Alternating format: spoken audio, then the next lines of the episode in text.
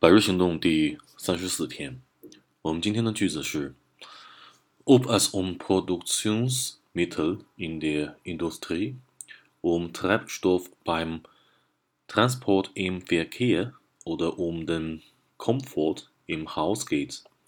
Überall ist Energie in welcher Form auch immer das zentrale Abtriebsmoment. 那么到这里为止的话，我们整个句子的结构其实并不复杂，但是呢，由于里边呢出现了三个 whom 这个词，会使很多同学在分析这个句子结构的时候会有些问题。首先，我们先看破折号前面的这个部分呢，叫做 op 这块引导的句子，呃，是否，然后呢后面 s 和 whom，以及整个这个句子的结后，最后呢是 get 这个动词。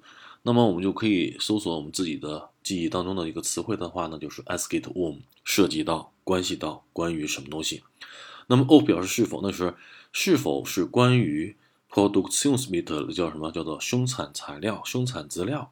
In the industry 就在企业当中的是生产过程当中用到的一些东西。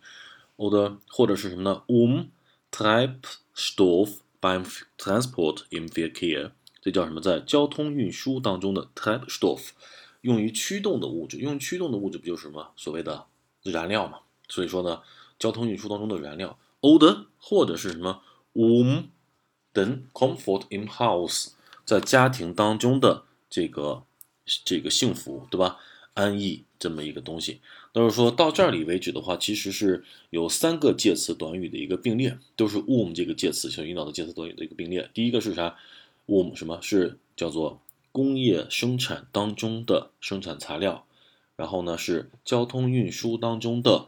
这个燃料，或者是家庭当中的一个安逸，涉及到的这三个方面，无论是否涉及到这三样方面，那 überall ist überall 到处都是，是什么呢？Energy in welcher Form？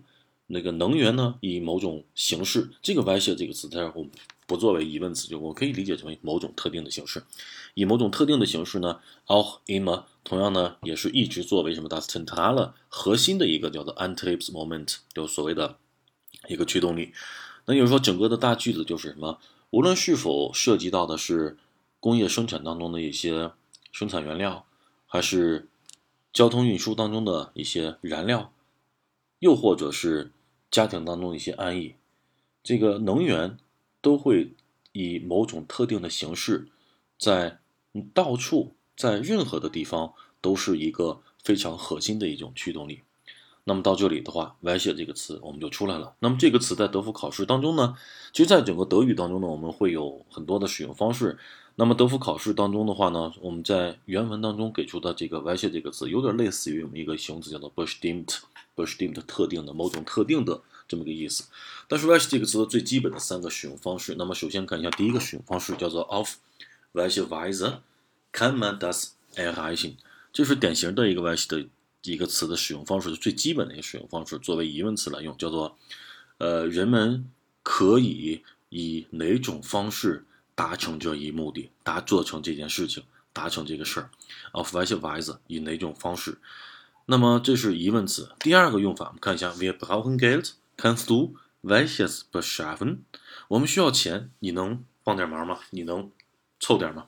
这里边我们看一下。Vicious 这个词不再作为疑问词，而是作为什么？这个词作为的是前置，这指代前面 get 这个词不可数名词的一个不定代词。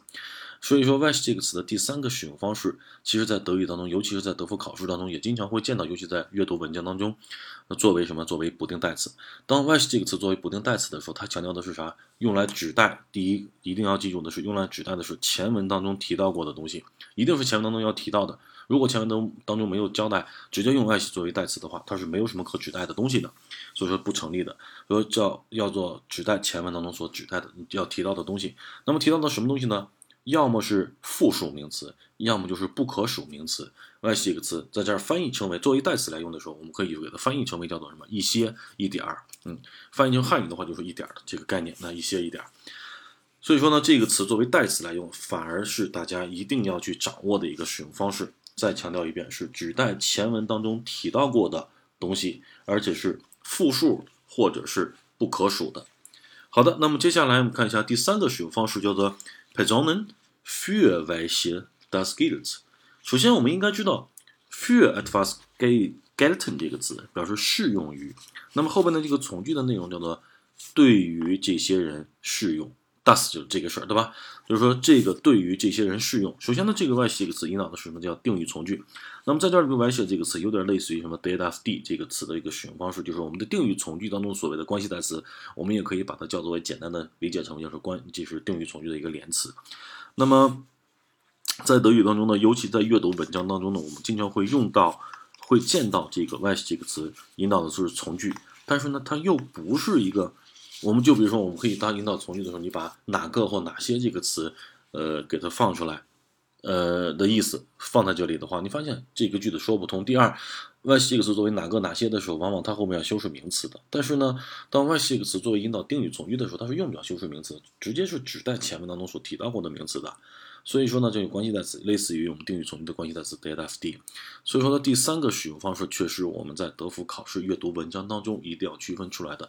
这个 why 这个词作为定语从句的连词，那有时候整个这个句的意思就是什么？对于那些对于那些这个东西适用的人们，那么后边一个定语从句就可以加出来就可以了。说它是一个我们代替定语从句 d das d 的一个使用方式。